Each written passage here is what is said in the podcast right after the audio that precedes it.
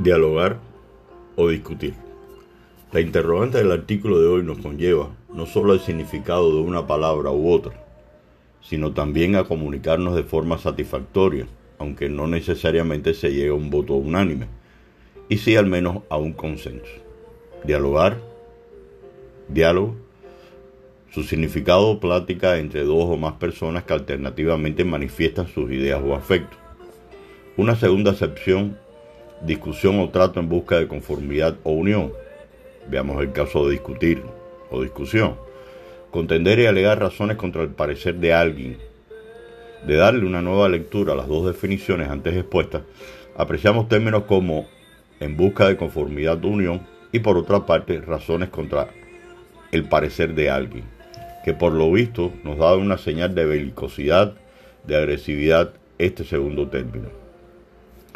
¿Cómo solucionar lo anterior? ¿Qué antibiótico tomar?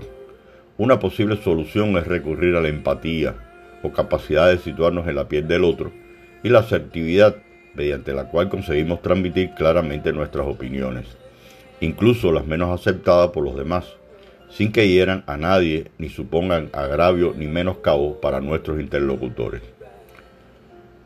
¿Cuántas veces llegamos a casa y sin que nadie de la familia haya tenido culpa alguna, nos automaldecimos y maldecimos por alguna que otra contradicción banal, insustancial en el trabajo? Motivos que nos llevan al exabrupto, estrés del mismo trabajo, la personalidad difícil del interlocutor, los problemas con los niños o con la cónyuge, o el cónyuge, o por cualquier otra razón. Solución. Podemos decir lo que pensamos educadamente y equilibradamente sin agredir a nadie ni molestar. Y todo ello naturalmente sin ceder en lo que consideramos fundamental y evitar así que las a veces inevitables discusiones nos lleven a donde no queremos. Una primera constatación útil es que resulta muy difícil convencer a los demás. Y la segunda, que en la mayoría de las ocasiones no es tan importante conseguirlo. Lo que sí reviste trascendencia es que podamos expresar y defender nuestras ideas y posiciones ante lo que se discute. Que se nos atienda y se nos entienda. En ocasiones merecer la pena discutir porque estamos seguros, convencidos que nuestra razón debe ser oída y contrastada y que perfectamente puede tener un impacto positivo acorde al tema tratado. Es muy humano la necesidad de mostrarnos y de hacer saber a los demás el lugar que ocupamos en el mundo, porque tan solo quien se expresa existe de verdad y, de vez en cuando al menos, habremos de corroborar nuestra propia existencia. Partamos de una premisa básica que guiará nuestra interacción con los demás. El hecho de que tengamos nuestra razón no equivale a que tengamos la razón. Ejercer la libertad de expresión nos debe conducir a respetar que la persona a quien hablamos tiene derecho a emitir sus opiniones, a defenderlas y a que sean escuchadas.